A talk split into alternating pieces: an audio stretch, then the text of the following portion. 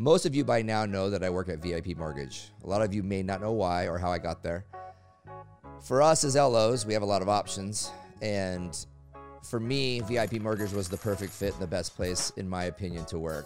So if you have any questions about VIP Mortgage as an LO, or if you are a consumer and you're looking for a mortgage, you can reach out to me on social media, or you can reach out to anybody else that you may know at VIP Mortgage. And our website is VIPMTGINC.com.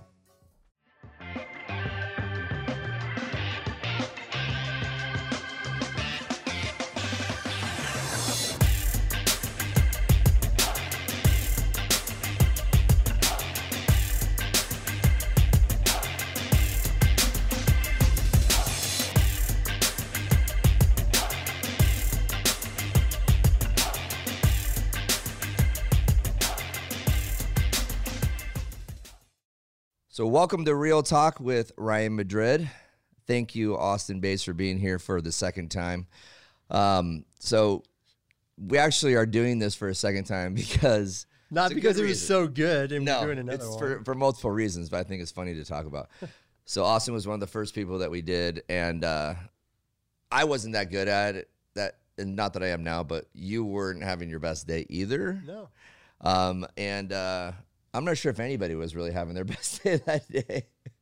so, but through this process or the last few months, we haven't released it yet. And then you've kind of made a transition a little bit of your mindset, uh, which kind of worked out because now everything that we kind of talked about before, a lot of that's still obviously relevant, but I think it's important to kind of go to where you're at now and talk a little bit about where what your mindset is now versus what it was then because it's more really what this show's about, anyways. Yeah. And um, so before it was just all history and talking, you know, everything about how you got in the business, and um, so and let's just move right into chance meeting in my office, and it's yeah, like uh, exactly. Shit, you're well. Here's the story. We might as, everybody everybody might as well know the story. So I went into his office to kind of just talk to him about redoing it and he's like, ah, dude, I was having, what were you having, like migraines or something that day? Or you were seeing your blurred vision and hypoglycemic? I, like I don't know. Every once in a while, I'll get like this blurred vision, like you stare at the yeah. sun.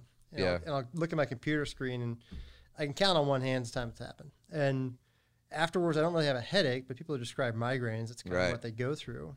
But you're just kind of off a little bit.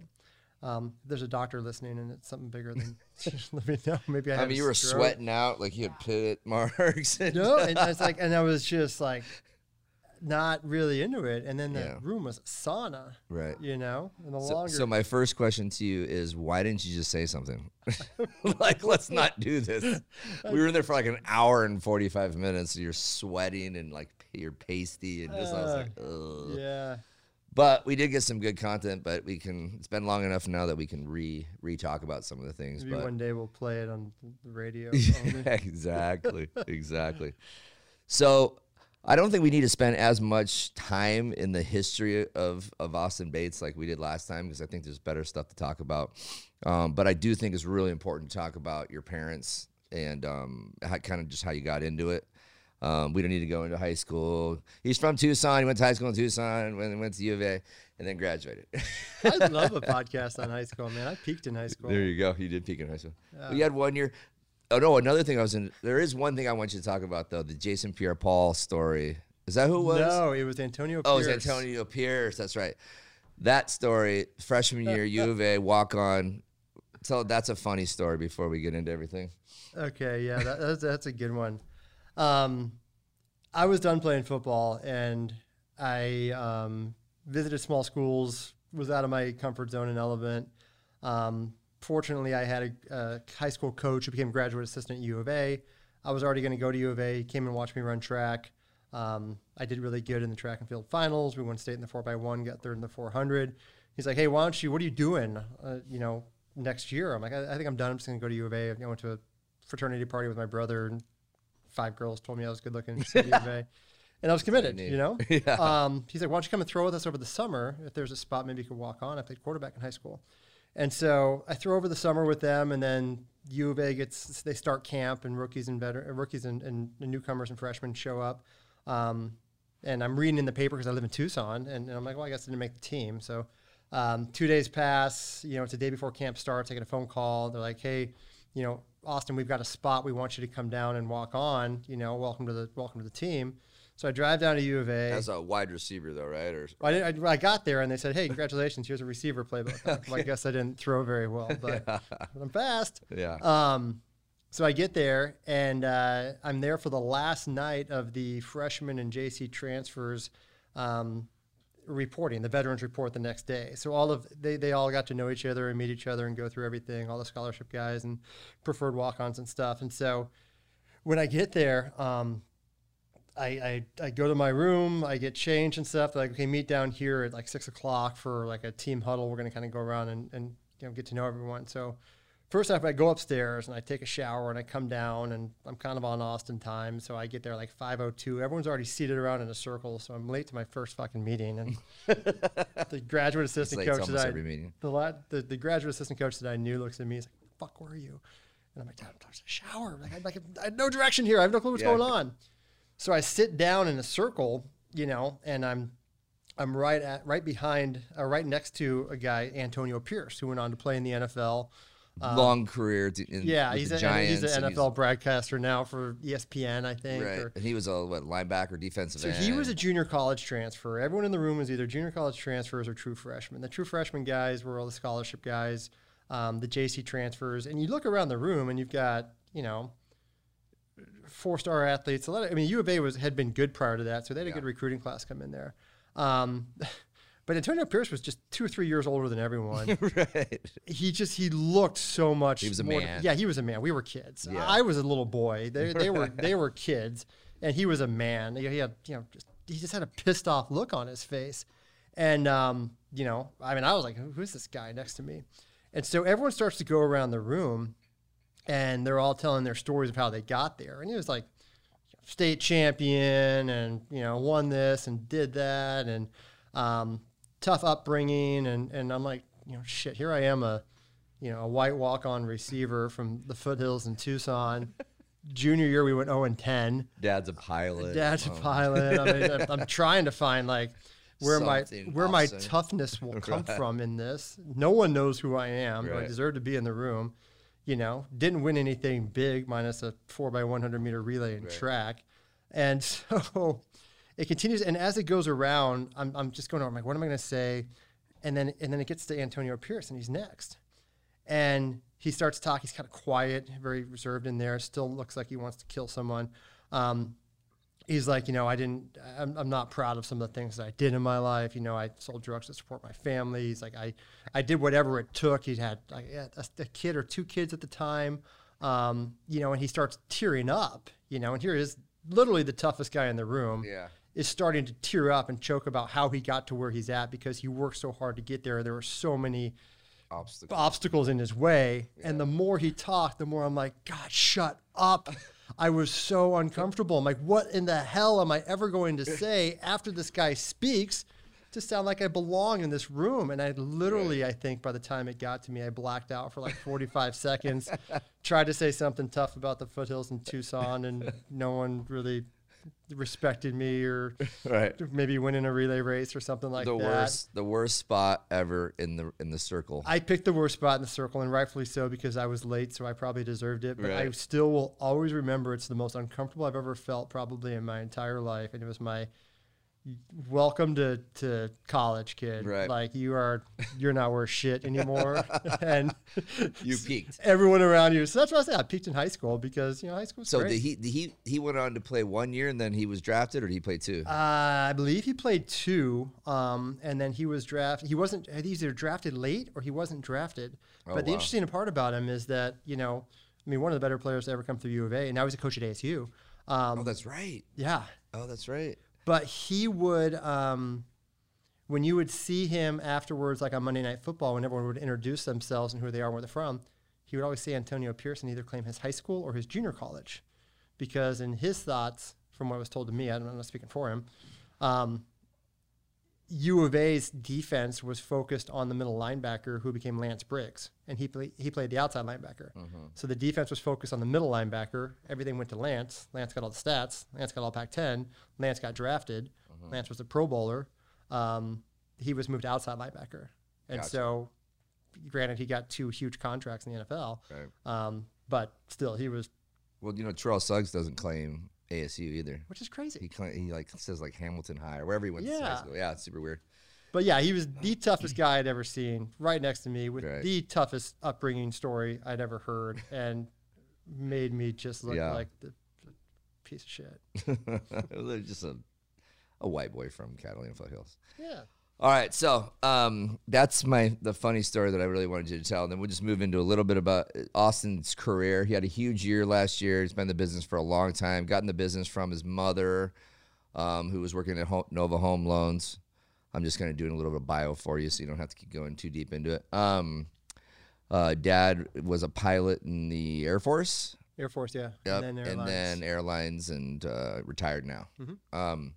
So talk a little bit about your mom's uh, influence on you with uh, the mortgage business and kind of how you you got into that. Yeah, and um, you know, quick background on stuff in college. I, I tell a lot of stories that don't put me in the best light, but in, in college, I, I got into the Dylan, business. is he close enough to the mic over there? Okay, cool. I got into the business school, I think, because I was playing football. So, you know, I, Mm-hmm. I had like a 3.0 or 3.1 GPA, and like, you know, a lot of athletes go through the application process for business school, but my brother was in it. So I'm like, I'll just follow that path. It seems easier. And he was a finance major. So I'm like, I'll go finance because either people in my fraternity or my brother Yeah. can tell me the classes to take.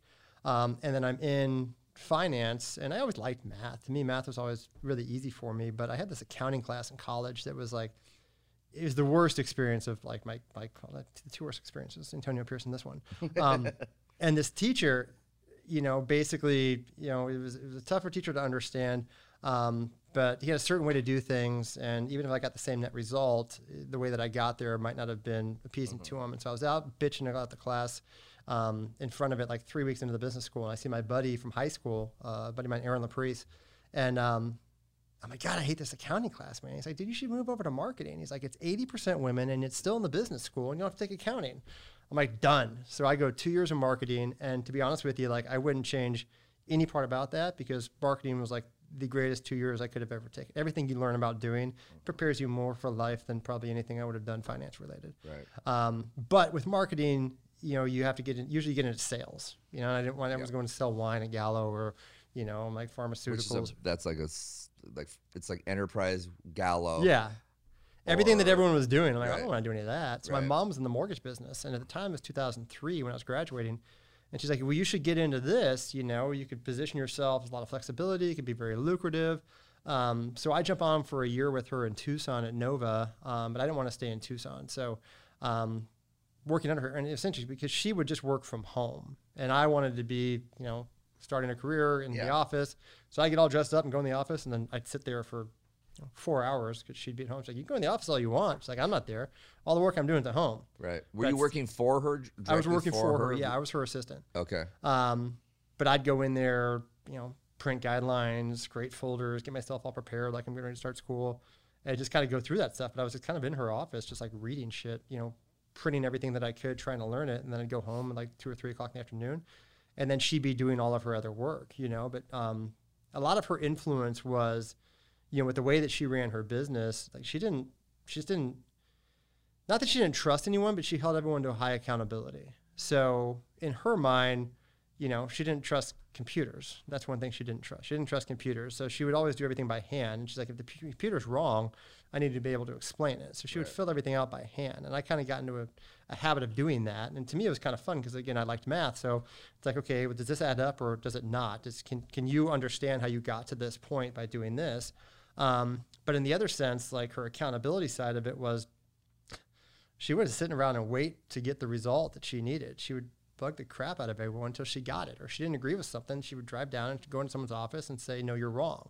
Um, she's the kind of person who, when she would call and talk to you, you know, well, yeah, I'll, I'll, I'll send over the, I'll fax that over to you. She's like, okay, cool. I got a fax machine right here, so I'll wait for you while you go and do that. You know, oh, you're going to be 30 minutes. Okay, what's your direct extension if I don't have it in 30 minutes? Mm-hmm. Because I'm going to call you. It's, it's because people relied on her, so she held everyone accountable Right. for what she needed to do. And I didn't really realize it at the time, but you know, some of those things that you just arbitrarily will come across or hear her do kind of shape fast forward 15 years, some of the habits that you have that make you successful, you you go back and you and you you you say that that's because of of how she would do things, you know. But at the time, I had no idea because I was Yeah. only down there for a year, and then you know sh- through a relationship of her, she was able to get me a connection with a job at a mortgage bank up here. Uh, in Phoenix for a couple of years, you know, during the boom, you know, when everyone else is answering the phone and making a ton of money, I was doing, you know, a banking job, you know, eight to five, but really seven forty-five to five So you're like thirty. working at a retail bank. It was a it was a mortgage bank called Shelter Mortgage, so a Oh. subsidiary of Guarantee Bank. Um, so they had like kind of a banking clientele, but not like a walk-in retail bank. Gotcha. But they would service and everything. Yeah. Um, but you know, there Why didn't you just jo- go to Nova oh, in Phoenix? I Or actually not here Yet? I actually interviewed for Nova up here, and they weren't expanding or hiring at the Oh, time. okay. So because of that, I took this opportunity, the first one I can get at Yeah. Shelter. But I met with um, Mayan, who was Rachel Lang's mom Yeah. at the time, and uh, I remember, you know, she's like, hey, I, I, I know your mom really well, and she's like, but I'm not looking to expand right now. And it's funny because it was uh, you know late 2003, right before. You know everything started blowing up, but Right. you know. But again, forks in the road. You know, Yeah. that would have. Who knows where my life would have been if that would have gone that way. Um, so I took this job at Shelter Mortgage, and you know they had me become a notary like right out of the gate. You know, I was processing my own loans. I was signing clients for the bank. You know, I remember I got my first set of closing paperwork within like two weeks of being there, and I have to go sign a client at eight o'clock at night at their house, and I pull over to an Albertsons parking lot, and I call my mom, and I'm going through a set of closing documents that's you know, 90 pages deep. And I'm like, what's this? What's that? What's this? What's that? What if they ask me about this? What if they ask me about that? What's this? Yeah. What's that? Um, you know, to this day, I think 99% of the loan officers have never gone through a whole set of closing documents or signed a client. Do you think so- you could do that still? Yeah, You could. Yeah, I Every did, page. I did enough of them. Yeah. It's, I mean, literally, I was so concerned I didn't know what I was talking about that I went through almost all of them, Mm-hmm. Yeah. and I would do it over and over again Yeah. because I was just concerned that I would uh, feel, right, right. you You know, in, in, incompetent, you know, and it got me into a habit too, kind of. Of it was interesting. I would go there, and I was so worried they'd ask me a question about not my loan, someone else's loan that I didn't know the answer to. So I'd walk in everyone's house, and I'd find something on the wall that I could relate to, and I'd be like, "Oh, hey, U of A or football or, or Right. I don't know, whatever it was." I'd shift the conversation right away, and be like, "Cool, we're friends now. We're personal. So if you have any questions I don't know the answer to, I'll just I'll get you tomorrow." And they were okay with that, you know. Yeah. And I think that that really worked for me moving forward in my career um, because one, I obsessed about making sure I knew the answers to something, or I had someone available to me to get it, or I bugged the shit out of someone until I found it Yeah. because I was accountable to someone else. But two, you know, I kind of looked for a way to create a connection with people early on, and I did it because I Was was. that just an innate thing that you just thought about it doing? just helped me get out of uncomfortable Oh situations. yeah. Okay. So you just were nervous and trying to figure out how to just how to And what's interesting is that deal. Yeah. you know, when I moved forward in that job, um, I hated the fact that I had to be in that environment for a certain amount of time. You know, lunch from 12, 11:45 to twelve thirty. You know, and so if I had to be there all day, every day, I was just getting a little restless. So everyone I talked to, I'm like, "Oh, hey, I'll, I'll come drive to your office and pick up your pay stubs. Yeah, well, you can print them. No, no, cool. I'll, I'll drive and get them. Said, Get me out of the office. Right. I'll drive to your house. I'll drive to your office. I'll drive to lunch. I'll drive you to the airport. You know, whatever it took to get me out, and then it got me comfortable in other people's environments. Um, you know, when I left that job, I ended up, you know, signing up with a company in Tucson and brokering, but out of my condo for two or three years. And I was only able to get through that because I drove to everyone because I was used to doing it. Mm-hmm. Um, it was just kind of part of what I did. How were you getting deals at that point? Because if the, the other bank, they were coming to you, right? They were in a sense, but I'd also started relationships when I was there. Okay. Um, you know, I was able to get on a condo conversion site. You know, so I gave my I put myself in position for opportunities. Yeah. You know, and then I always just put my head down and worked really hard. You know, whatever, and it was able to kind of continue to get referred. How old were you at this point? I was 25. 25. Let's see. I, I left the bank 20, 26, 26, 27, 28. Oh, okay. You know. That's good. That's I mean you're old enough. People are buying houses and stuff. Yeah. I, mean, think it's tough for kids. It's tough for some. I don't want to say kids, but you know, people in their early twenties to try to get in this business, and and because it's like, first of all, you need to find people that are going to trust you Yeah. to do their loans, and they don't. You know, it's tough to say that a you know somebody is 22 years old Right. knows what they're doing with They give me three hundred thousand dollars. Right, but also. You don't really have any friends yet that are buying houses. You don't really have a network and a relationship of people that you can. Well, then really by do that, time, everyone you put into a house, the house value is down five percent two months later. You know, I mean, we're getting into the downturn now. Right. You know, so at the banking job, it was the upturn. With the brokering, it was the downturn. So there's no repeat business because no one you did a transaction for could do anything because they're underwater in most Yeah. situations. So you're kind of chasing new business every time.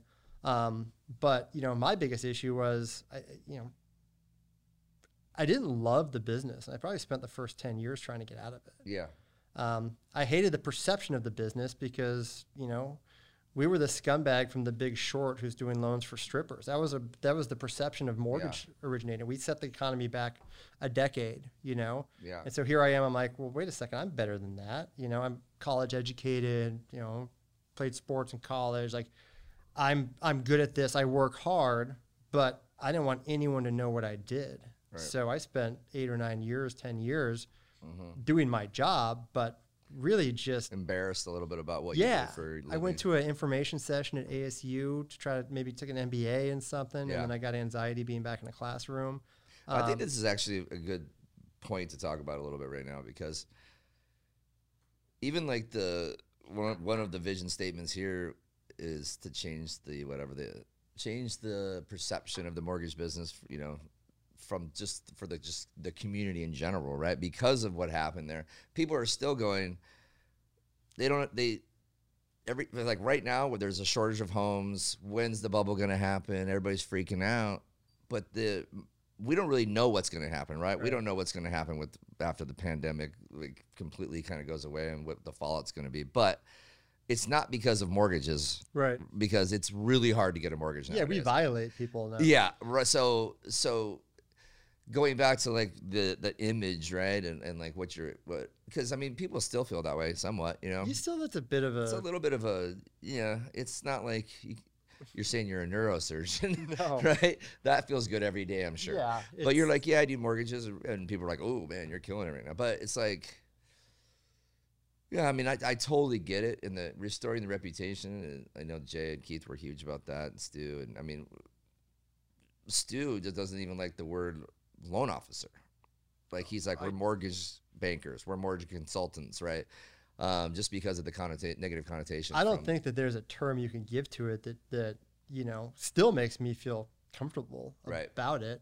And I, I think it's because, you know, kind of like Stu too, like that happened during a very impressionable time in my life. So from like 22, 23 to 30, you know, I shied away from who I really was and what I was doing, and I was waiting for an opportunity to do something else as the industry that I'm in continued to get worse and worse and worse. And oh, by the way, the perception of what I did was just terrible.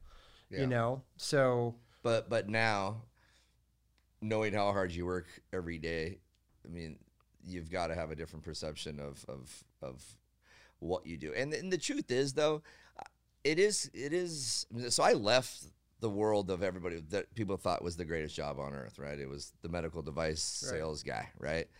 I did that world, and everybody thought I had the greatest job. And all I did was look at my friends that worked in the mortgage business and be like, dude, why are these guys making so much money? Like, or why am I traveling every week and they're not? Right. Um, so they had they're able to have the autonomy, make a lot of money, but they're also providing, especially in your deal, man. I mean, like he, so Austin's really big in the new home sales market.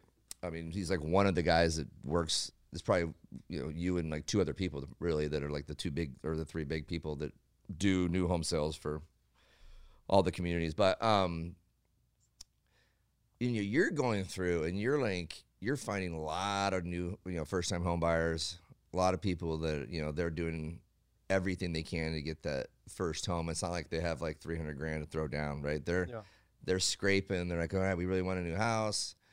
Those I think that and correct me if I'm wrong, but that's got to validate some of the some of the feelings, right? Yeah, it, it does. I mean, it's it it took, um, you know, I mean, my career really turned. You know, I'll always go back. I did a it's like 2013, I think. Um, I did a uh, like a training session. This guy John Fultz, he used to be the president of Realty Executives for like 20 years. Very uh, like an iconic. Where? Re- oh, Realty Executives. Executives. Yeah. Like an iconic real estate person yeah, in the yeah. Valley and he does a thing where he gets you know like 10 real estate agents and, and a couple lenders and he puts on this this this kind of coaching session if you will. Um, and you're coming out of the downturn. Yeah I forget if it was 12 or 13 or 14 when it was or 12 or 13 I think. Um, you're coming out of the downturn and uh, you know everyone in that room was impacted. These agents were some of the highest in agents and they'd been through bankruptcy divorce lost everything.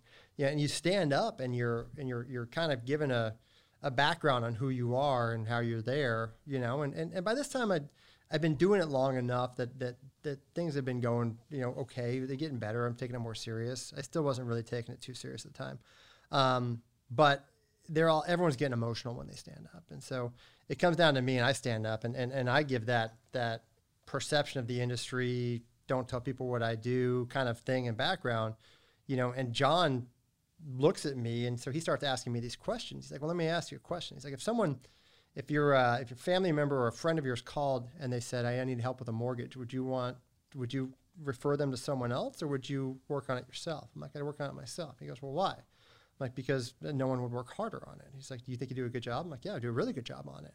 And he's like, So you want to change you want to change the perception of your industry without telling anyone what you do.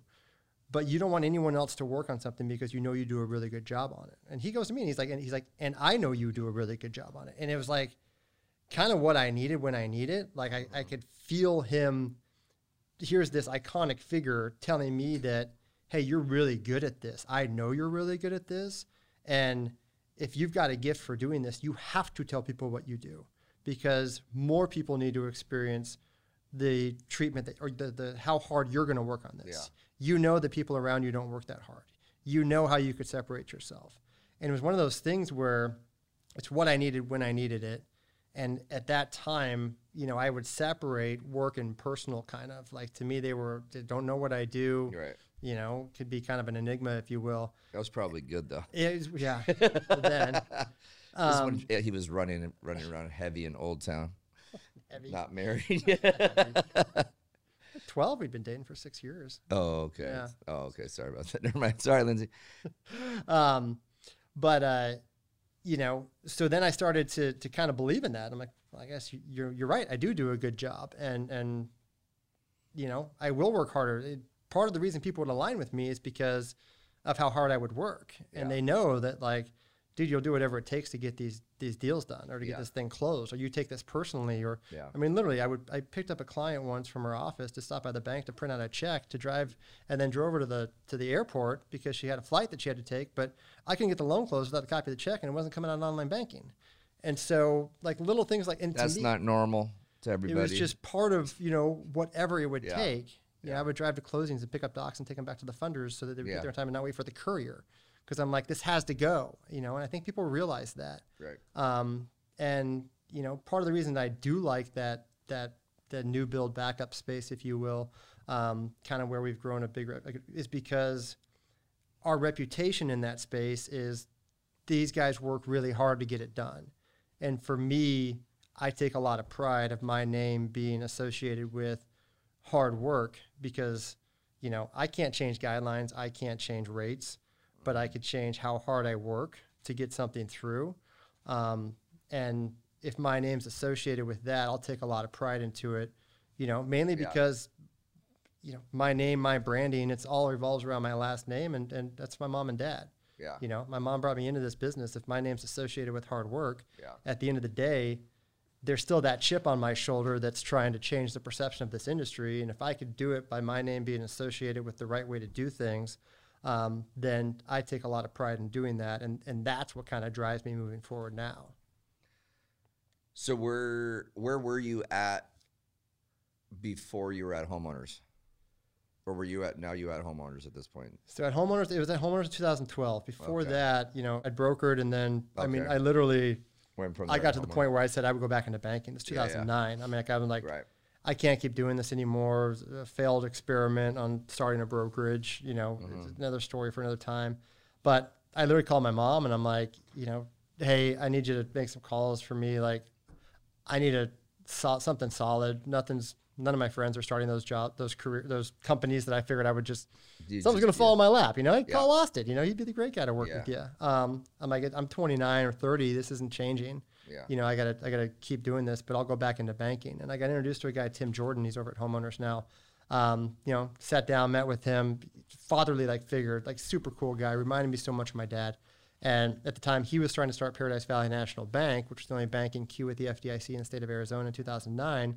But in the meantime, he had a brokerage or a, a mortgage bank or correspondent company called First Advantage Mortgage for a company out of Chicago. So um, I met him, clicked, got along with him, got myself back into like a, an office environment for the first time in like six or seven years. But it was me, Tim, um, Heather Sorensen, Eric Murrieta, Manny Lopez, Chris Q. Um, Was Joe Connor there yet or no? Joe wasn't there yet. We were just first advantage, but it, it's that environment was kind of my, my shift back in towards more Yeah. serious. I mean, I've been working on my couch for the last. When everyone talks about like working at home for COVID, I did it for four years when I was you know 25, 6, 7, 8. I know what it's like to work out twice without showering, sit on your couch, and be sending emails at 11 Right. o'clock at night, Right. and be like, "Holy shit, what just happened?" You know, it's just not healthy. Yeah. You can get into it. I'm so efficient, but Well, all those guys or guys and girls that you named, they're all super successful in the business still, which is incredible very, because they've good gone on that and- that small little office. You know, we ended up being. Tim made the decision that you know probably better to have Arizona ties, and so he'd met Bill Rogers over at Homeowners, and and as a branch, Tim basically said, "Hey guys, I've decided to make this move. You guys can do whatever you want." We're like, "We'll do whatever you say." So, me, Tim, Eric, and um, and Heather at the time went over to Homeowners, and and interesting enough, now you know when I left, you know I was homeowners top producer. Eric runs the corporate office at homeowners right now. Tim runs the Southwest region for corp- for homeowners right now, and, and Heather's basically taken over Tim's business. So, um, you know, probably the best recruiting play they've they've ever had. But, but just four great people, you know, uh, and we learned a lot through them. And I remember I'd come to Tim's office. I'd be like, "Hey Tim, I gotta." And I always admire. I still tell him I admired his mindset because you know he was at a different stage in his career at the time. You know, he worked for banking. He, he runs a great business. I'm like, I'm trying to figure out a way to make this deal work. He's like, I wouldn't do it, man. He's like, I'd move on to the next one. I'm like, I don't have the ability to say no to these things, man. Like, I don't have your pipeline. I got to figure this thing out. Um, but that was his mindset. And I always admired that about him. But you know, there was a it was a great group. You know, it, it was it was solid. And um, you know, one by one, everyone kind of moved over to corporate. So you know, unfortunately, we didn't stay like the four of us in the same office for like a decade. Right. Um, but you know, everyone's gone on to do you know really really great things. You'd probably be you'd probably still be there if if you did if you guys were You know all still in the same office. Tim said Tim made a comment once, which I'll I'll always kind of think about, like in the what ifs, like what if Paradise Valley National Bank actually got their charter and we all went over there and we're still you know part of a bank that launched on the ground floor, um, you know that would have been a, a cool alternative reality. You know, I, I would imagine me, Eric, and Tim would all still be there. Um, but but again, in that transition to homeowners, I mean, I, I kind of learned a lot about builder business at homeowners because Bill had been heavily involved with that, and they they'd had a platform for it, and I never really knew a lot about the builder business until until I got there, you know, and luckily I had some relationships in the space, um, but. I saw the way that they did it and the way that they built it and how they got some of the relationships and stuff. So was the appeal for that because it was less hunting and you and you're like, okay, it's like, okay, I'm gonna have some deals. Because I think that there is a perception, right? It's like, man, you got the greatest deal ever because you know I work for the builder, but really you're the, you do turn down for most of them, and then you do you are the primary for others. But to go like, okay, you got a housing community right now where, I mean, that's that's that that business is insane, Yeah. right? I mean, they, they can't make enough houses Yeah. and so it's almost like it's feeding your business, right? Even though you have this outside business as well, right? Mhm. But you're known as the builder guy. Yeah, and it's no one really wants to try to get into that that space. I mean, people will come to me and say, "I want to get." If into they want to, it's hard. well, they'll though. say, "I want to get into builder business," but I mean, they don't they don't really understand like the type of builder business that we do. You know, we do backup, turn down, difficult builder transactions is the majority of our builder business. We've been able to get some preferred relationships through that. Um, but I never went into it with the idea that, hey, this will be a steady flow of business. I kind of, you know, happened to, to Yeah. notice a trend in my business and have a relationship that I could reach out to with that trend um, to, to help get an appointment with, you know, a really good builder here locally, Meritage Homes. And and I remember sitting down at that appointment and, you know, and, and Bill Rogers came to that and, and, you know, that's the thing about homeowners. They would, they would come with you on that. Bill would be like, hey, you know, and he's gonna sit there and embrace Austin Yeah. as like one of our best LOs. And at the time, like I felt like I was nothing like that. Was um, Philippe there already? Philippe was there, yeah, but he wasn't in that in that in that room. Okay. Yeah, Did he help at all with that getting that meeting? you know, I reached out to him about um, the the business that I'd gotten from his from from Meritage, Okay. you know, and and I'd asked him, you know, hey, what is this? I've, I've gotten some of these deals that you're you're your your mortgage company couldn't do, you know, in like five or six here in the past twelve months. And Do this you is your this is your old buddy from from yeah, a a good friend of mine days. that have, you know, I'd seen him elevate from, you know, Acacia Capital to um, Meritage VP of, I think, strategic marketing to Western Region president, you know, COO, and now he's CEO, you know, and Right. you're talking about an incredible Right. run for, you know, from talk about a hard worker. and, and the gym and um, but just talk about like Yeah. his his run, you know, what a, and a hard worker. But um, and I was like, do you guys have backups to your mortgage company? How does that work? He's like, yeah, we do. Um, you know, every division has their their own backups. He's like, you know, why would you are you do, we- do you want to try to get into that? I'm like, I'd love to. I'm like, I have four or five deals. I'm like, I've done your personal loans. You know how I work. He's like, well, let me see if I can get you, you know, get you a meeting. He's like, but I don't, I'm not going to be in it. I'm like, I don't want you there. I'm like, I, I, I wouldn't want you in the room. Um, if you could tell me who to reach out to, or, or maybe I could try to set something up. So um, he was able to set up that first meeting, and uh, I went into it. And um, I remember the their division president, VP of sales, or closing manager, you know, sitting across the table from us, and we're over here, and you know, I talk about well, you know, trying to sell myself and say I've done that. And before I even said anything, they knew every transaction that I've done. You know, like the survey on it, the closing on it, when docs were out on there, I'm like, holy shit, this is a different type of accountability. You know, like we went through all of this stuff and and and we had a really great appointment. And Bill's like, you know, Austin's one of our best loan officers. He's very good. He's got the support of the company. Um, and so they're like, well, you know, you, you- came highly recommended. You know, I appreciate the time. You know, we know the company really well. And so I left there and I'm like, hey, this is cool. I got, you know, I'm gonna start doing builder business. Right. And two, three, four months later, nothing kind of coming through it. Reach out every once in a while, not really heard back anything. Didn't want to bug Philippe through it at all. Um, and uh, you know, happened to kind of come into contact with Philippe again, and and uh, he's like, "Hey, how's it going? Are you getting any business from?" him? I'm like, "I haven't yet, but I'm like, I'm still reaching out periodically, just ready when we can kind of get something." And um, you know, like a couple of days later, we got a referral over to us, and it was this pissed off Canadian guy. Um, you know, he was pissed off at Meritage, pissed off at their mortgage company. Um, you know, pissed off at the United States of America. Yeah, just just everything, and it was you know the very hostile client and um, yeah, we got it. We talked talked through it with them. You know, figured out the the only way that it would go, and then conveyed it back over to Meritage that you know, hey, this is when this is set for, but this is the only way that this is going to go, and this is different than what your expectations are. You know, you tell us how you want to move forward. Um, and they're like, okay, well, if you can get it done, then it has to go by like July 15th instead of June 30th. Um, you know, but you know, is again, that the real date? it was it was July to June. Yeah, it was really Your recollection memory. on this stuff is I know so many useless so numbers. So Um, because I remember he was going, he was on short term disability. And he was going back to full time, um, like like July 10th or something like that, and we needed his first pay stub. Um, so we closed it, and but not only did we close it, you know, the, we turned the client. Like he really liked us, you know. Yeah. He liked working with with Stacy and I, and and um, we did it. And I think they were kind of like, "Well, shit, you did it. Here, Yeah. take this one." Similar kind of situation, you know, really pissed off client, and um, got it, poured into it, figured it out, turned it. Quit banging the table. Sorry. um, we're able to turn it, close it. Client liked us. Yeah. Um, so we we they would tell us, you know, that you know, hey, you're closing these things and you're you know, you're, you're closing the things that we're giving you were very difficult. Um, but we want to let you know that you're also you know getting high responses on the surveys and um, you know. For us, surveys are very important, and generally, mortgage is always the lowest scoring on the survey, just because no one likes the mortgage process. And you know, you guys are taking our most difficult clients, and you're getting eights and nines on surveys. And so we just want to tell you that we we noticed that, and um, and thank you for that. And uh, you know, fast forward maybe two years or so from there.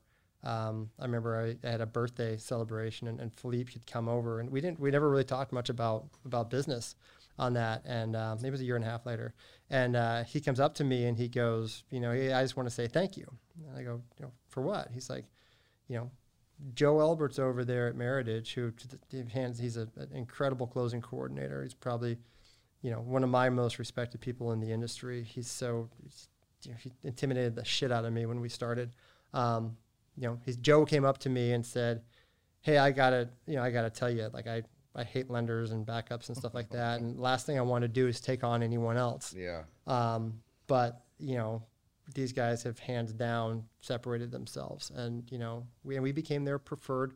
They'd had multiple, and we became their preferred backup. You know, in a short amount of time, and um, and I liked being rewarded for the hard work and doing a good job, and and that kind of fed my growth.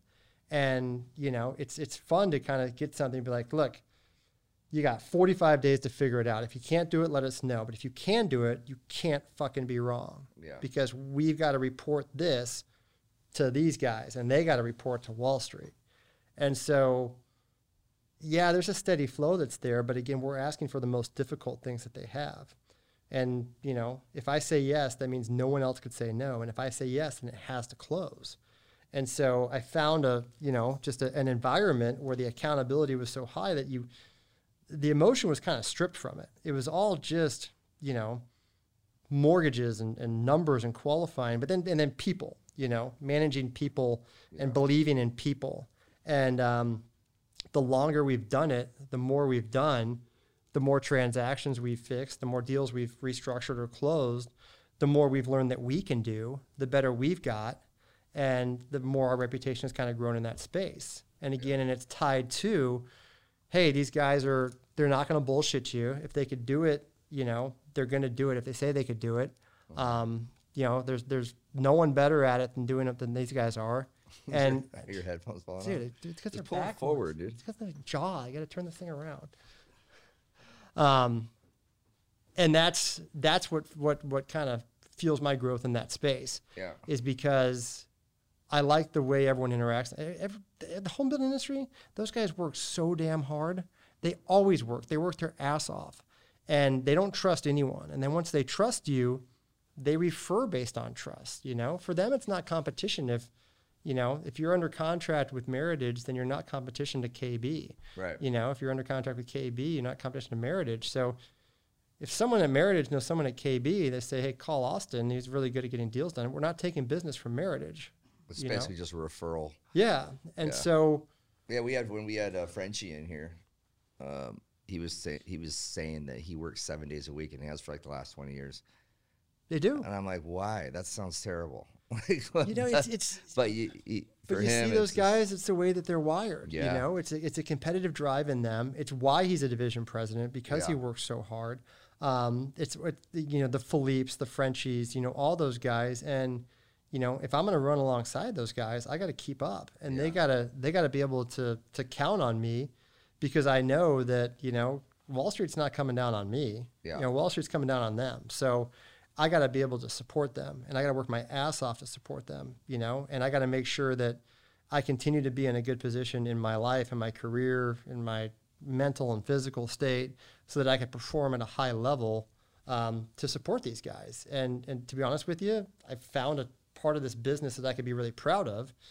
That you know does you know fulfills that like that mental. it does. That That mental now when I say. You know, when I introduce it, I'm like, I, you know, I run a mortgage team is what I'll say. Yeah. You know, and I'm very proud of the team that I that I'm associated with that I run because to me the perception of that team is that, hey, call these guys if you want to get your loan closed. Like right, you guys are gonna work their separate yourself from just like the mortgage business. Then your your reputation's more about it's just you now, really. Like just you and your team, and it really, like you said, it's it doesn't really.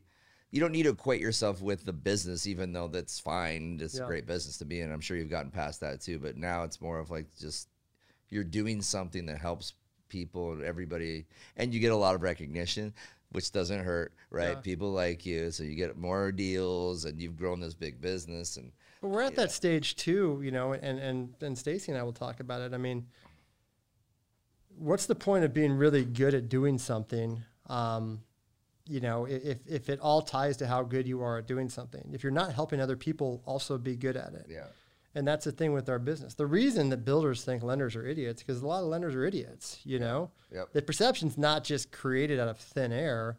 It's the perception is there because you know, unfortunately, there's still a lot of people that do it bad. So, but a lot goes into doing it well.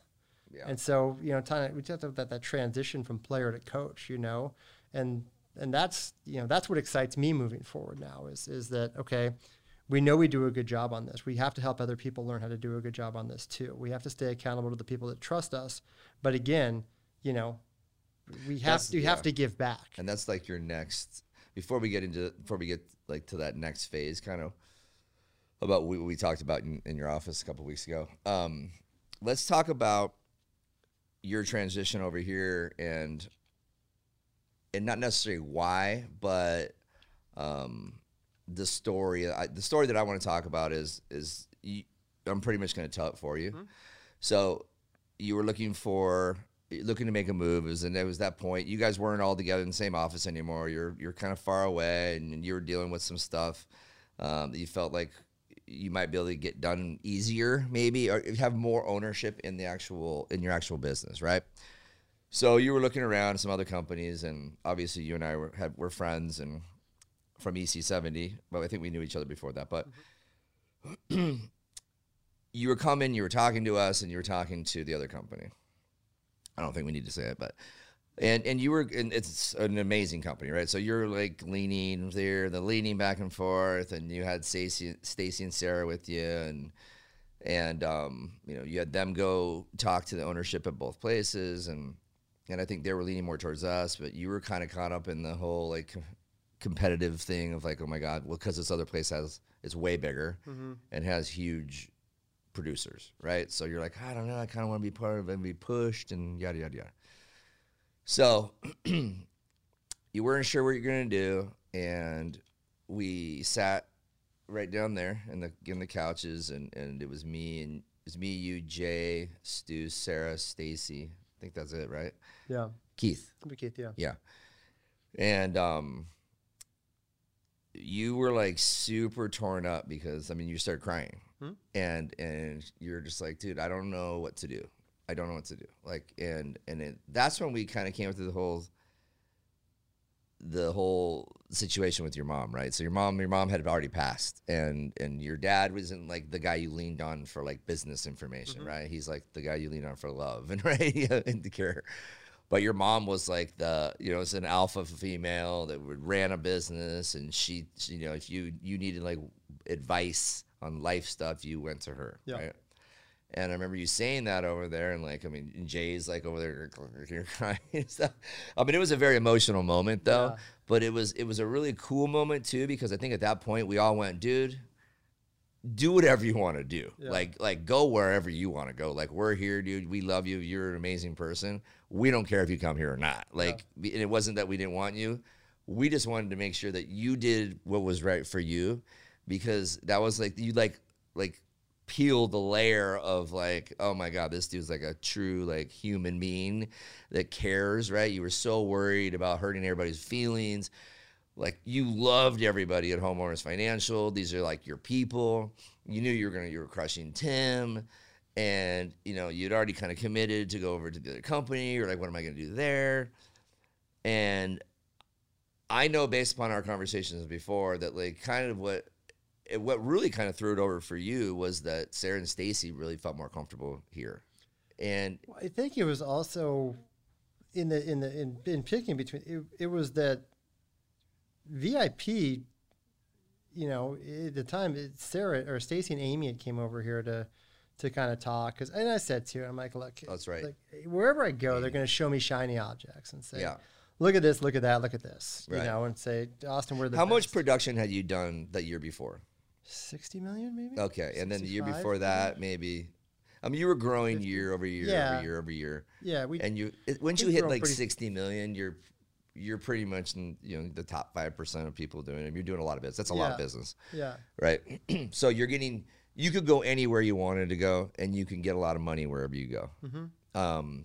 So anyway, so Stacy was it Stacy and Amy or Sarah? and Stacy Amy? and Stacy and Amy, you know, and they they went, and again, you know, it- it- one's like, you know, come and do, you know, our operations day and, and meet everyone. I'm like, well, I'm not the one who deals with all the operational problems they do. So I'm like, so don't take me and show me how great everything is. Take them and let them try to poke holes in it, holes in it.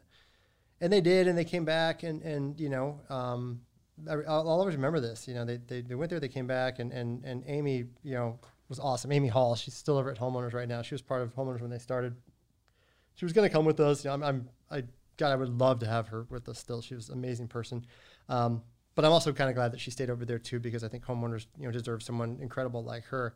Um, but she'd gone through a lot of changes in her life at the time. And I remember she went to that first meeting. She comes back and she goes, you know, Austin, I, uh, you know, and she starts crying at my desk. She's like, you know, I, I, this is for you. You know, you, you need this. This is exactly where you need to go in your career.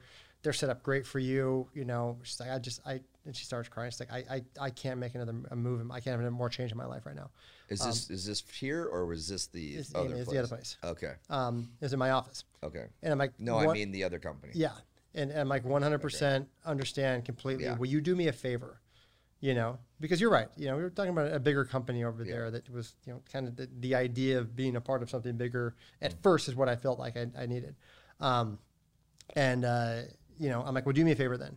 Knowing everything you know about this whole process now and everything you've been through and everything you know about me, will you go to VIP and will you just, you know, let me know, like, can you take all of that? Can this compare? You know, can you, are, Yeah. are, they, are they set up to support us or are we, because the thought was that, you know, VIP was the same as, same size as homeowners at the time. And, you know, I'm like, the issues I was having at homeowners were, you know, maybe a size issue or we felt we were growing too big. And I'm like, I don't want to see the same thing. Yeah.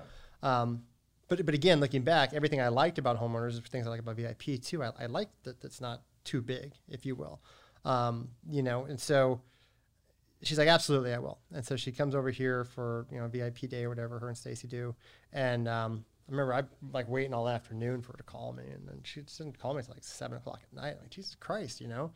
And uh, I am answer the phone. She goes, "Holy shit, Austin!" I'm like, "What?" She's like, "I didn't want to like him." but she's like, and after when she started talking, when they went to the other place, they came back and they're like, they basically said, "Go back and tell Austin how great we are. We're great at this. We're great at that. We're great at this." And I remember, you know, Stacy's been in this business for 20 plus years. She's fixed problems everywhere she's gone. She's going to blatantly ask, "What are you struggling with right now?" And when she did, they said, "You know, we're struggling with the fact that we're so good at everything." She's like, "Bullshit. You know, it's the mortgage business. You're always struggling with something. Yeah. You know, this this is this is difficult. It's really difficult. Just tell us what it is." Um, so there was that weird perception of like, okay, everything's like they put them in one room, brought everyone into them, you know, this giant building, and and um, you know, there's like it just didn't seem real Yeah. in a sense, you know. But maybe it was just maybe they're just that great. And they came here, and Stacy's like, "What are you guys struggling with?" And Jay's like, "Well, this and this and this." But he's like, you know, we feel like you guys can make us better in these areas, and we also know what you're struggling with, and we feel like you can make us better in these areas. Right. And oh, by the way, regardless of Austin, like, where do you guys want to go in your lives and careers? You know, we want if, if he doesn't come over here, you know, not that we're trying to take anyone away from Austin, but you know, just to know you're talented people, you know, you could always have a spot over there. So basically, their whole meeting here was About them, not you. disregard Austin. Yeah, You know, if he's sending you over here, then we're going to know you guys. Great tactic. How can we? way. I know it was not slam dunk, but But it's true though. you know, Jay called me the day before. He's Yeah. like, "Hey, you know, tell me about these people, like on a personal level. Who are they? Yeah. So I know who I'm meeting with, and it's not like a how do I know how to structure like so I know who I'm talking to, Right. and I know what's important to them, and Well, because the truth is, their their roles are just as much needed as an LO. To be honest with you, so like they're almost harder to find. Yeah. somebody that's that talented that can work behind the scenes, um, but work like an underwriter and a processor Yeah. and a funder. And, you know, it's done all these they, things they, at a they high level. Yeah, so they're like loan surgeons behind the, you know? Well, and, they and experienced it during the boom, Right. which was like where everything got Yeah. put on to people that, in their positions. Right. Yeah. know? And by the way, we're looking for people like that Yeah, right if you now. know to be honest with you, I mean, we are for, for real. Like we're we Amy, need more people, back. but yeah, Amy, no, we're not. I know. Sorry. Um, Just maybe. But she left, and I'm like, she goes through. She's like, I, I feel like they really wanted to know about me. And so at the end of the conversation, I'm like, so if we went to VIP, would you come? She's like, I think I would. And all of a sudden, it went from 90 10 to 50 50. And, and then once it became 50 50, it became 60 40, you know, Yeah. 70 30, or I think I missed 90 10. So I guess 80 20. 40 60, Yeah, yeah. 20 80. Yeah. Um, But the shift was that VIP was like, you know, hey, we want to we want to go alongside you and take you higher, and we want to be there with you when you do it. The other mm-hmm. place was like, you're gonna you can get higher over here because that's just what people do over here, you know. And then as this drug out a little bit, you know, Jay's approach was like, I know this is really difficult. I know it's a tough decision. Take the time that you need, you know. And the other approach was like, this shouldn't be a difficult decision. Why aren't you saying yes to us? Right. So it it felt like you know you can go you know bat ninth for the Yankees or bat cleanup for the Marlins and battle the Yankees you know Right, in right. the same division. I'm like, well, fuck it, I want to do that. yeah. But the turning point, you're right, was we sat over here on the couch, and at the time when I'm going through that process, you know, I was driving my wife crazy because it was driving me crazy inside. Like I couldn't sleep, I couldn't eat, um, I couldn't talk to anyone about it because everyone I talked to about it is either in the mortgage business or has a, you know, would have a, a horse in the race. Yeah. Um, you know, and so it was just it was tearing me up inside. and You and I didn't even talk. We didn't talk we couldn't because you know you were associated with VIP Yeah. at the time, you know, and and we sat there and literally would say, you know, eh, where I got really emotional, like the, I'm like the one person I need to talk to right now is the one person I can't call, Yeah. and and that's when everyone just started crying. So, um, but that was true, you Yeah. know, it was it was like a I was like man, I'm like I'm holding all this weight, and I can't talk to about it. Talk to anyone, talk to the one person about it that would truly understand the weight, Yeah. um, and that would, would would talk to me in a sense that would offer me the advice that I need. Yeah. Um, How long ago had she had passed before that? It wasn't. She passed in April 2013. It was actually Okay. uh, I got the call eight years ago yesterday. wow. Yeah, Yeah. And that was a freak accident, but we don't need to go deep into that. But yeah, it was a sudden and unexpected. Um, but it was, uh, you know, and that happened at a time when I felt like I just hit momentum in my career. And I remember after she passed, it derailed me for six or eight months. And I remember telling myself, you know, hey, you had it, you just got to get it back. You just got to find it again. But you know, you, you get numb in a sense when that happens, and and um, you know, you try to find the drive again that you had. And honestly, I think if it, if it would, if she would have passed a year earlier, it, it might have derailed me more because at least I was able to find that drive finally after so much time. Um, you know, and and I think John did. I think John did do his thing before that. Maybe I don't remember if it was before or afterwards because me and John talked a lot about my mom after she passed. Um, but uh, you know, everything happens for a reason at the timing that it does. yeah. You know, me not getting on with Nova up here in 2003 or 2004. Um, you know, John Foltz's meeting with me, my mom passing when she did. You know, the s- stories behind her passing. Um, you know, meeting Tim Jordan, First Advantage Mortgage and homeowners, and you know, and, and, and meeting Philippe and stuff like that, and, and just chance meetings and, and, and Frenchie, you know, lived in the same neighborhood as me Right. um, you know, and, and luckily I had had a relationship with Philippe in Meritage, a place that he'd come from, you know, and, and, and forming a relationship with Frenchie, you know, has, been something where, you know, being able to establish a relationship with someone of his magnitude and, and, you know, be able to support, you know, his company and his, in his, in his business. Um, but to have this kind of respect, this mutual respect for each other, you know, he's helped put me in a position that's given me the ability to be the best version of myself Yeah. you know and it's something that i'll always be really grateful to him for too um, you know and, and so it, it's it's it's all these forks in the road it's, Right. it's crazy So you came here and you had just done 65. And I remember, so his office, your office, has glass. The whole front is glass, and you had writ, you wrote down 100 million on the window. And we're like, oh great, we brought him over here. Now he's gonna do. What he wants to do, and it wasn't like it was the refi but um, you had obviously you'd grown and kept growing, and, and you kept bringing more people on, and then let's just fast forward to you know COVID or not even before that. You know, rates are dropping, and Yeah. you're now you're just cranking, and you're doing. What did you end up doing last year? 160 or something like that? no about 190 190. 198 i think 198. Yeah. All right, so you blew past that 100. Um, but you were working so much. Like, dude, you worked. You're working seven days a week, pretty much. yeah Um, the joke's always been right that I mean, you're you're you're always on your phone. You always take calls, which just makes you a good it makes you good at what you do. But you come here during COVID, and you're like one of the only people here because pretty much the office shut down. For like six months, I was the only one on the Yeah. entire side of the office. Right. But you you you talked about like routines before, right? So you you get here or you go somewhere and you work out at you know four thirty in the morning, whatever, and then you know you come to work and you could come here at seven o'clock at night, you still be here, mm-hmm. right? And Lindsay just affected your life somewhat. She's like, "Where the hell are you gonna ever gonna come home?" And I remember, so you say to me, "You're like." You know how much money I'm making right now? And she's like, I don't care how much money we have in the savings account. Like, I don't care. Yeah. Like, you've been saying this for years. Like, who cares? Like, Yeah, so I- I, told Lindsay, I'm like, well, I didn't say you know how much money we're making right now. I said, what I said was, I'm like, this is just an, ex- bear with me. This is an extraordinary time that we're never going to see again. Right. And she's like, and I always remember, she's like, you've been saying that for the last three years. And I'm like, holy shit, you're right. right. You know, because we have, we've been continuing to grow and grow. And you got and younger grow. kids too. Yeah, you know, like kids like- are four and six right now. At the time they were one and three, and, Right. and zero and two. Um, and so you've been saying that for the last you know three years. You know, when when are you going to stop saying that? It's always some reason for it. You know, Right. we had a three year goal when last year started. We had a, a vision. I had a three year goal, and like we want to do 150 million in production.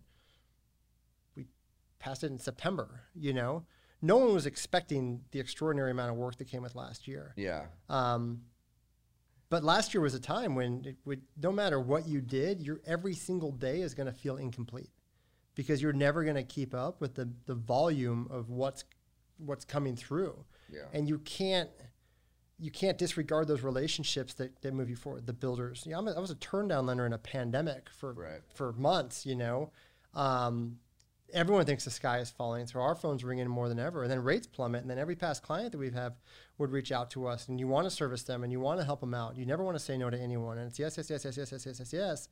And you're right; it could drive you into the ground. Yeah. And and And plus, you know, things were taking longer. Like, our company wasn't necessarily prepared for a pandemic either, or for rates to go Yeah, no lower was. than yeah. No it's company not like there's was. a bunch of people sitting on the sidelines ready Right. to jump in operationally to Right, help all these exactly. companies that have three times the volume that they have the capacity. ten times the volume than they yeah, have the capacity and that's in, for. in, in our world too. It's not Yeah. like okay, well, hey, you know, so you're disappointing people too, even though you're really not. But people feel like you why- feel inefficient because you're not used to doing things the way you're used to doing it. Um, too much business, not enough time, freaking out. And um, even though you did you did astronomical amount of business, I mean, I mean the company basically doubled last year. yeah, Um, but so I went into your office the day that we talked about this, and you were either going to your physical therapy or you had just gone or something because you had t- sneakers on. I remember, Yeah. and you, you always wear dress clothes. He's like the only one still. Um, but you everything's repetition with you, so like you have to do the same thing every day. I wore so- shorts for like two weeks in COVID, and, then, I'm, couldn't and then. I'm the only guy with a with a dry cleaning bill through COVID. Yeah, he was here by himself in dress clothes, um, which is great though. I mean, that's just so what you do. But you were so frustrated because someone had called in and and complained, right? An agent had called in and complained because you hadn't returned a phone call fast enough. Yeah. And I'd never seen you so like. First of all, you were kind of aggro. You were like you were going back and forth with the agent, which you've, you'll never do via Yeah. email, obviously. No, But- it's on the phone. Okay. Yeah. But you're like, show me the timestamps of Yeah. when you called me. And, the, and he's like, 621 and 622. He's like, or, or 421, 420, whatever. Yeah. Right. You're like, you called back to back within like seconds. Like, and, and did you leave a message? No. Well, I have 80 calls an hour. If you don't leave a message, did you send a text? No. And so, anyways, the point of my story is you were so frustrated. Oh, I know what it was. You were going to coach. So that's why you had your clothes on. Mm-hmm. And you're like, I am so done with like not focusing some of my attention on the stuff that I need to be focusing my attention on. Yeah. Like I've worked my ass off so much and did so much business and made great money and broke records. But I'm done with that. Like I need to create more space for myself in my personal life. I need to build a better system, more people to handle more of the stuff that you're doing that you need to get yourself out of the weeds a little bit and get, you know, elevate yourself to a little bit more of the CEO role because you are the CEO. and the CFO and the COO, and then you have you know your your team, but you're you might have a COO over here as well with Stacy, but you do her job with her, right? Yeah. And she, it's like so you've got yourself in. The guy doing as much business as you, you're you're in the weeds way more than most people, mm-hmm. right? So you're like, I'm going to Coach Brody's football game, and you're like, you know what I think my passion is? Six year old flag football. you're like, I love it. I love coaching it's the kids. I remember I told you, I'm like, in however many years, it's the it's the first thing that I've found that my brain shuts off from everything else for 90 minutes. Yeah. And and I'm like, and I I'm so glad I found it, and I love it because, you know, you grow up on a field, you play sports till you're in your 20s. I love the smell of grass. I love the competition. I love helping people. Um, but but you're right. And when we talk about, I remember that conversation. You know, one thing that came out of last year that I learned is that, you know, one, I need to do a better job of, of, of teaching people. I need to be a leader and help them get better. Um, and if we do that, we'll all do better. If everything's just tied with my ability to do something, and what, who am I helping? I'm not. When I retire, then no one knows what I did because mm-hmm. they, I hadn't taught anyone to do it. Right. Two, I'm only surrounding myself with the people that I would run through walls for, and that I we have this respect. The Frenchies, the builders, the people that we've grown this. Yes, you know what? I'll work my ass off. You call me at nine o'clock at night, you're going to call me because you need me. I'm going to answer it. Yeah, that's right. But you know, if you're this agent who's calling me saying, "Hey," I think he emailed uh, Karen Bailey at corporate because I hadn't returned a phone call or, or an email from like 10:30 in the morning, and it was one o'clock in the afternoon. And I remember I called him, and I'm, I'm very mild mannered. I'm respectful for everyone. I'm accommodative, yeah. and I'm usually like, yes, That's yes, the first time I've ever seen was, you fired and up. it was the it was a time when I'm like, you know what? like there's just there's no respect in this right now in a your, your email is received you know it, it takes some research to respond to in a sense you know and saying that you've been calling me and you called my office line twice and you didn't leave a message well how in the hell would i know that you called you right. know when odds are you know i'm forward facing with clients or i'm i'm i'm out with referral partners or i'm talking to clients you know, and then you clear messages and calls as they come in, and you've got a team that kind of helps you with that. And it was such a, a, a yeah, I think it was so, the first time that someone I felt like tried to, you know, poke a hole in that thought process that you yeah. don't work hard. It's right. common. He's like, I don't know if you're out playing golf or something, you know, and, and it was everything in me not to respond in a sense, yeah. you know, with, with, vulgar language and stuff. And, um, massively disrespectful on his it side. It was, you know, and it was, it.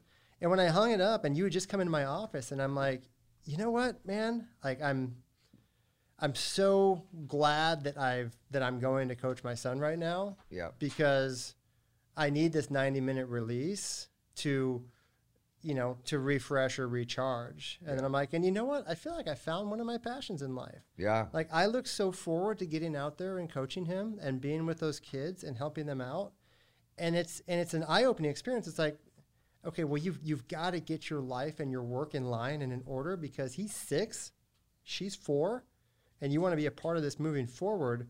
You have to, you have to do a better job of training people, teaching people, leading people, helping people, surrounding yourself with people that you want to work with and for. And you know, I feel like we've positioned ourselves to do that. You know, there's there's some things, and and uh, to be honest with you, I think in COVID, people's respect for just you know common courtesy or personal boundaries was thrown out the window. Yeah, it was gone. Yeah, because everyone's working from home, so eight to five really means like six to two, and then take a break for a couple hours, and then again until nine and eleven o'clock. So no one's got a problem text messaging you at nine thirty at night. They, they just think that it's part of the normal interaction, which is again, I've been someone who's always been fine with that.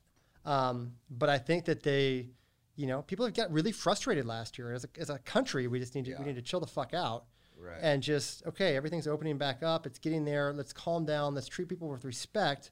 And you know, and, and when I feel like the respect is gone, you know, I feel like it's my place now to say, hey, no, that's not that's not how you talk to people. That's not how this business goes. That's not how you treat other people, you know, and, and you're wrong in that sense. And I feel like I position myself, you know, from a just a, a respect level and, and where we're at in our business to tell people that. And yeah. a lot of people don't. They shy away from it. Yeah. And and because they don't, it continues to happen. But I think that you know we all need to work together, respect each other, know that every part of all of this is very very tough. You know. Um, So, do you think that you're one of you're one of your biggest weaknesses though is that you can't let go be, because Yeah, of your relationships?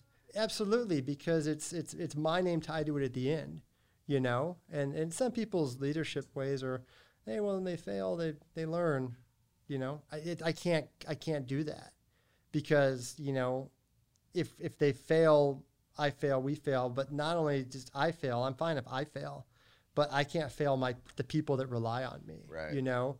Um, but I think that's what makes us good at what we do is because you know those relationships are so important to me Yeah. and So, so how are you going to get out of your own way then? If you're if you if i'm gonna i'm gonna get better at the relationships that are important to me and i'm gonna and i'm gonna get better at the people that are with me to help make sure that we're doing. because here's the thing you know we, we had months last last year where we were you know doing 100 loans a month or about to you know Right. that's just not the norm so this year already what is that? I, c- I can hear all of it though.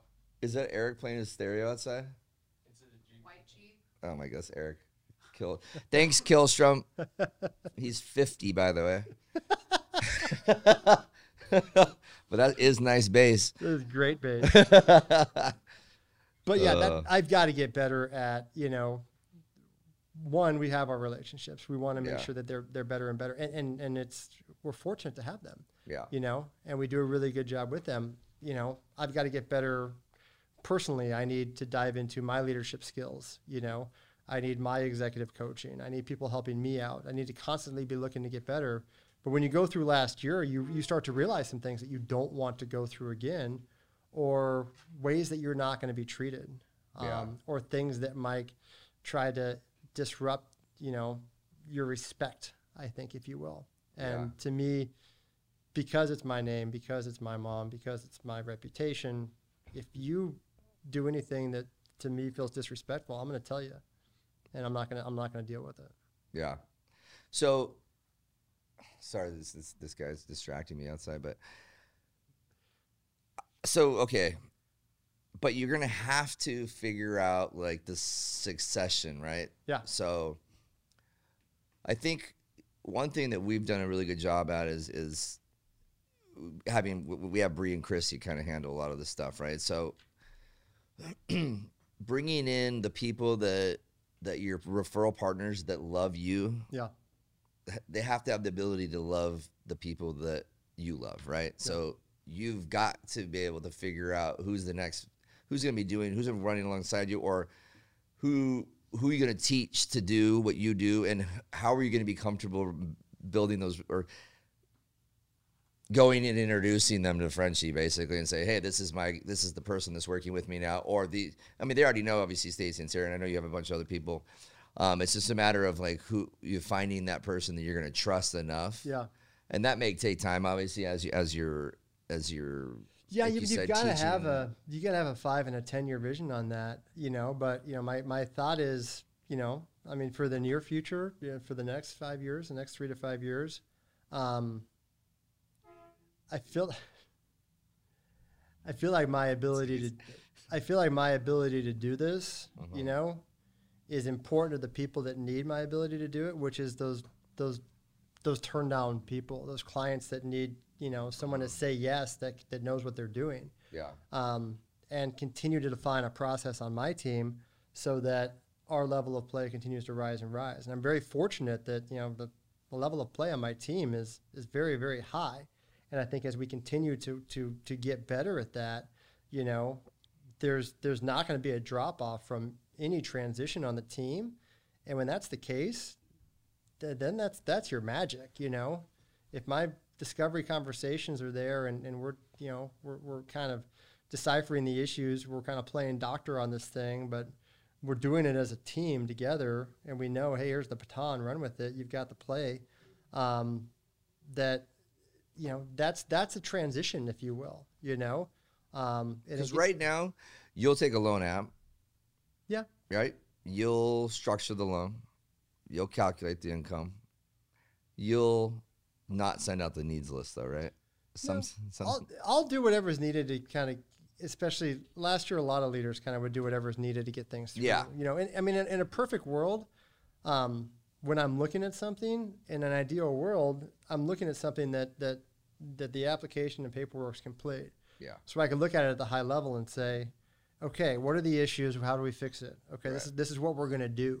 You know, um, that's the part you like. You, it's like it is, It's like you are know? like fixing a freaking. But I also like looking in people's Rubik's eyes Cube. and having to be like, I will do whatever it takes to get this house. yeah, And like you sit across from me and you tell me that and I believe you, Yeah. even if you're not where you need to be, right. I'm gonna say yes. You know? and and you'll get them where they need to be. And I'll get them Yeah. there, It might know? take long. It might take a I while. I think 20 or 30 percent of the deals that we've closed that have been turned down builder deals have have people would not touch or take. Yeah. It's been more of a belief in people. And when you do that and they know that, hey, I'm here to support you and there's no one better than my team to help you through this, here's what you need to do. I believe you could do it. You know, you told me you'll do anything, here's what it takes. Yeah. And they do it and they perform. You know?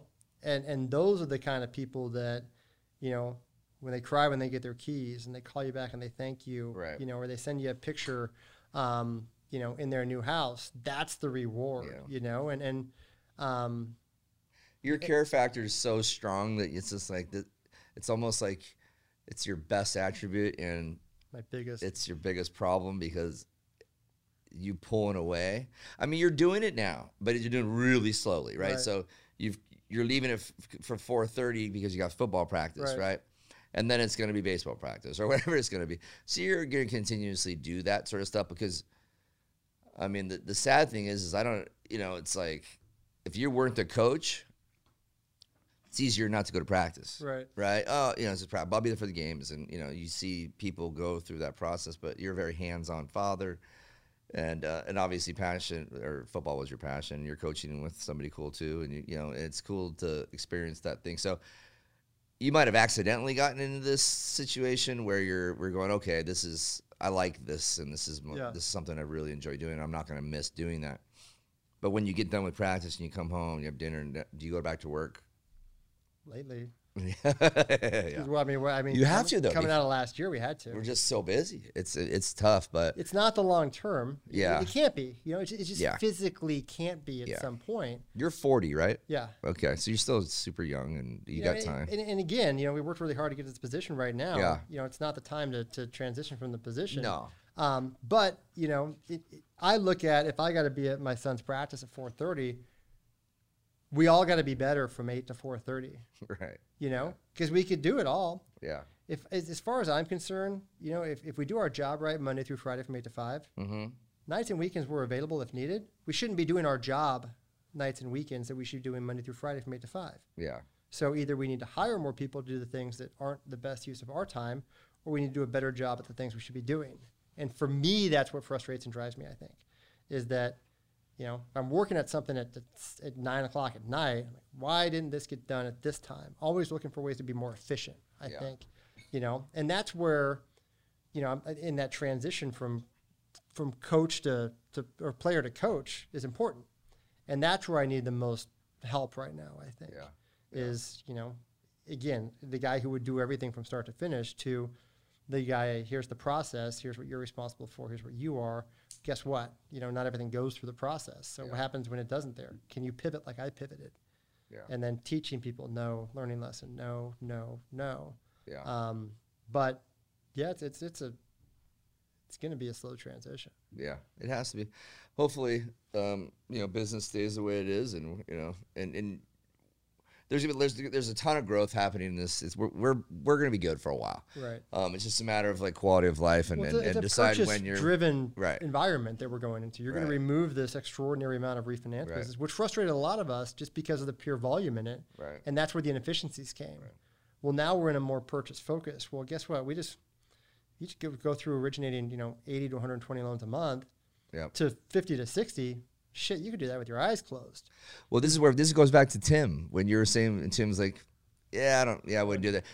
You're eventually gonna have to do that. You're gonna be like, "Listen, we, I, my people can't be working as much, or or I just Yeah. I, I've got to slow it down a little bit, but and, and that's what it will go.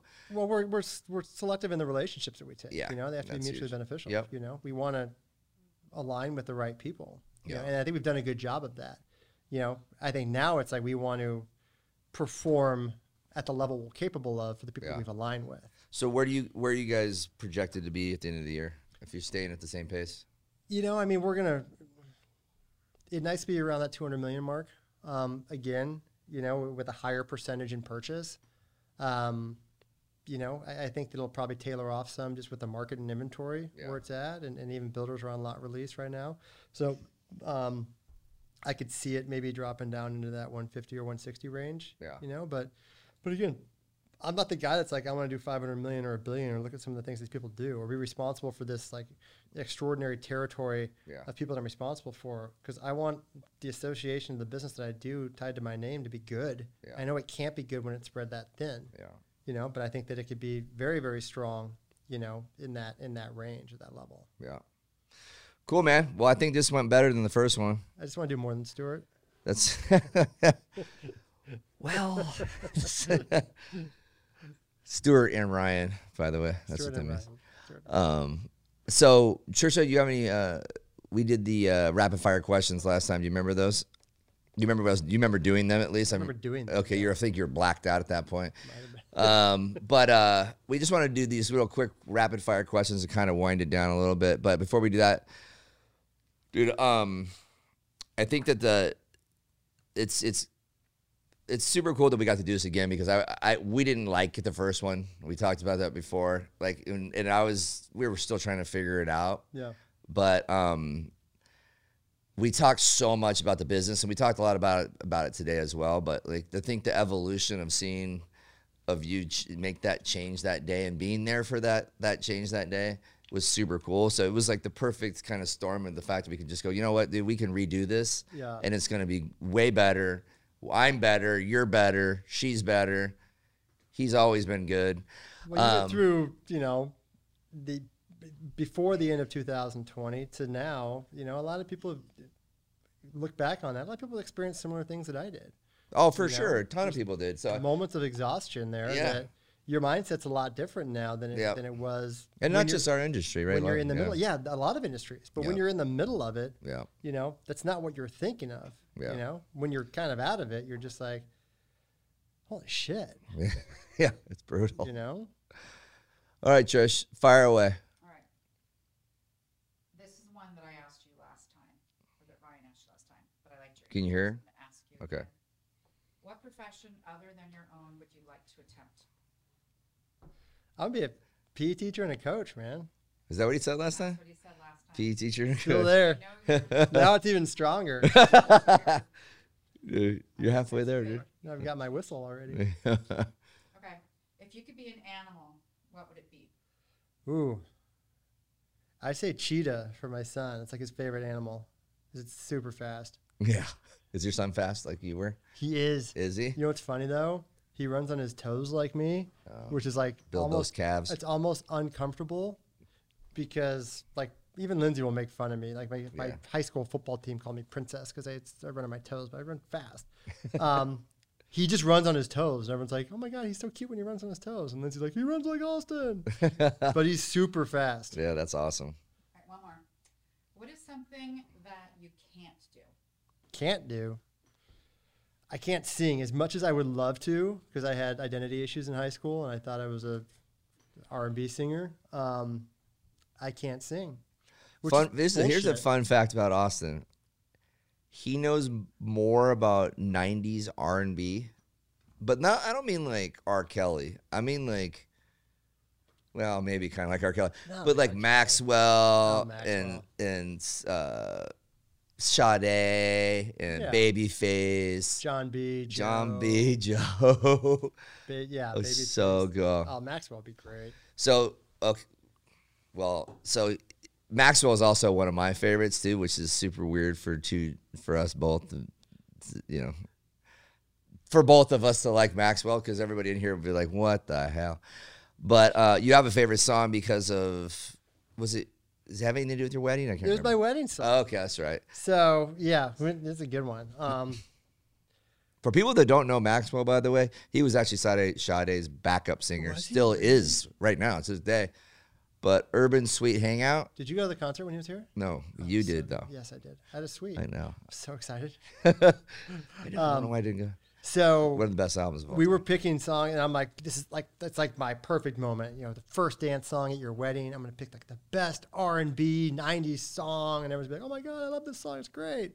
Because I'm like, you know, again, I, I know every one of them by heart. It seems, and um, so I picked Maxwell Lifetime because I'm, yeah, it sounds appropriate. It's a good dance song. It's Lifetime. We're getting married, so we do our first dance, and um, you know, Lindsay went along with it. And so we go to the concert like two or three years ago. And uh, I'm like, God, I can't wait till he plays Lifetime. I can hear it live, you know? And he gets on the stage and he goes, This next song was written about the uh, uh, the unjust incarceration of African American women all over the United States. And I'm like, Wait a second. I know this background beat.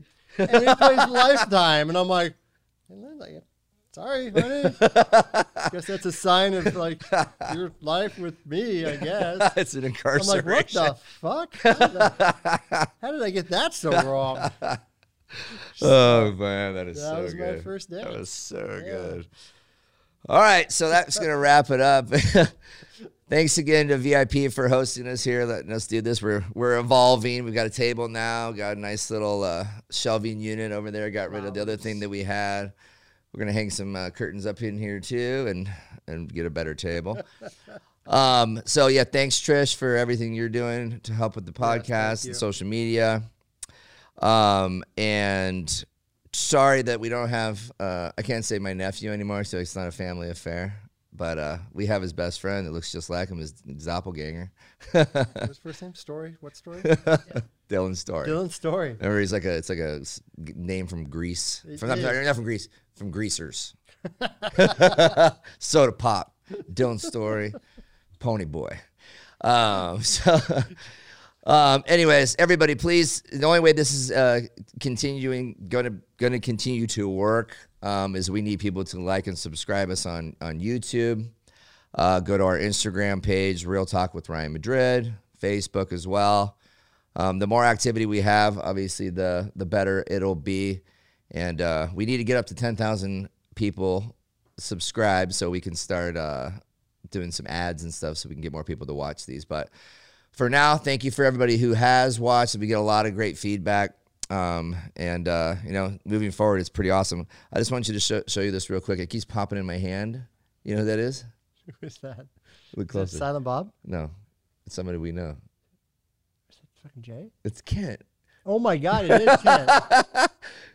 Holy shit. He made pictures, uh, stickers of himself dressed as a cowboy. God, I, I just And this I pen his mindset in life. just just pops up everywhere. I, I don't even know. It's just like I'll end up in my office an hour later, and this will be there, but I left it here. It's I don't know. I just always end up with this damn God. sticker. Here you go, Kent. Thanks for the. for That's the who I need to coach me on leadership, man. Yeah, and just life in general. He's good at life. He's good at buying Mike. cool stuff. Yeah, All right. So, anyways, that wraps it up. Thanks again, and uh, yeah, there we go. that's fun. Take two. Take two. Yep. Real Talk is brought to you by Tsunami. We all know that we should be doing more videos than we are doing. And one of the hesitations for myself is that I don't feel like I do a very good job filming them. Um, I get nervous about the way they're going to look. And I am pretty sure that most people, people feel the same way as I do. So, Tsunami is a product that will allow you to film your own videos and you can send those videos via uh, via the app that you can download it on the App Store, and they will make the video look professional because it is done by a professional editing team. So you want a header, you want a footer, you want to just look better in general, um, and for the cost, it's it's unbelievably inexpensive. So if you're looking for video help, this is the best way to go about doing it, um, especially if you want to film videos on your phone, like we all should. So it's Tsunami with an X, and that's it.